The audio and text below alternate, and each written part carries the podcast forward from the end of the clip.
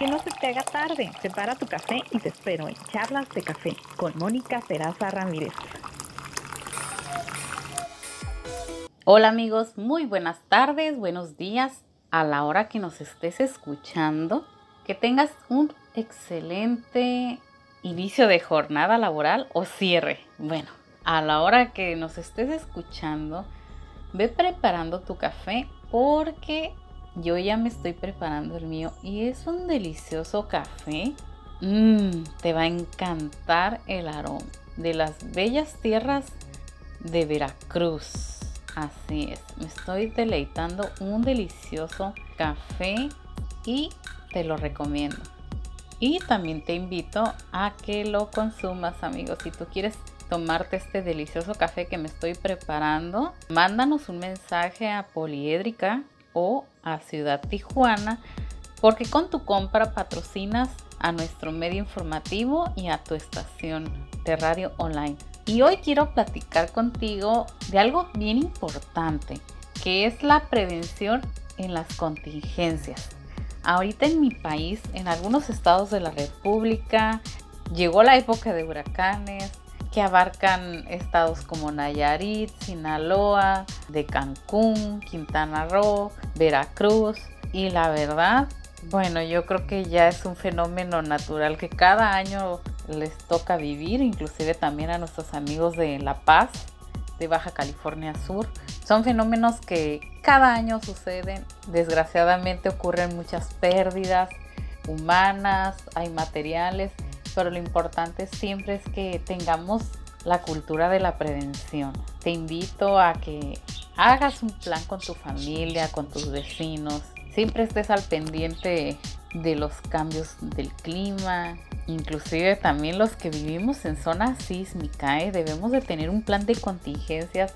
En mi caso yo vivo en Baja California y somos un estado donde está una de las fallas más importantes, la falla de San Andrés, y bueno, no estamos a expensas de, sufrir ya sea por el clima o por los movimientos de la tierra. Así es que yo te invito a que tengas un plan de contingencia, prepares siempre, tengas tus documentos personales, tu identificación, acta de nacimiento, cosas que para ti sean de valor, de documentos de identificación que siempre los tengas a la mano en una bolsita de plástico por si hay algún tipo de estas emergencias y tengas que salir de tu casa las tengas a la mano. También tener siempre un botiquín de primeros auxilios con lo más indispensable. También una lámpara de pilas un radio portátil de pilas comida que guardes una cantidad una despensa de alimentos no perdecederos Claro, también si tienes mascotas, que también para ellos reúnas comida. Muy importante también a que las mascotas no las olvides. También las tengas con una plaquita de identificación, algún número de teléfono o algunos números de teléfono, su nombre, dónde localizarte o localizar a otro familiar tuyo en caso de que llegara a haber un desastre. Las mascotas son las que también salen a veces igual que uno corriendo y huyendo, tratando de, de cuidarse y resguardarse y protegerse y muchas se pierden, así es que también a ellas también protégelas, también para ellas incluyelas en tu plan de contingencia y si te llega en algún momento alguna inundación por las fuertes lluvias, por favor nunca cruces los arroyos que es peligrosísimo. Hay muchas personas que han muerto y en el caso de un temblor pues guarda la calma, busca un lugar seguro donde resguardarte, evita ponerte cerca de lugares donde haya objetos pesados, inclusive los rescatistas y bomberos hablan del triángulo de la vida. Te invito a que te informes más.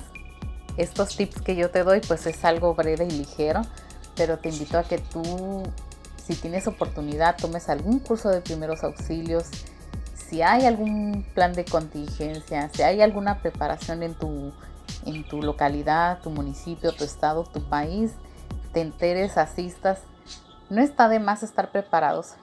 Las emergencias, las contingencias no avisan y es mejor estar preparados y claro, pues esto nos puede salvar la vida amigos. Así es que nos escuchamos hasta la próxima. Bye bye.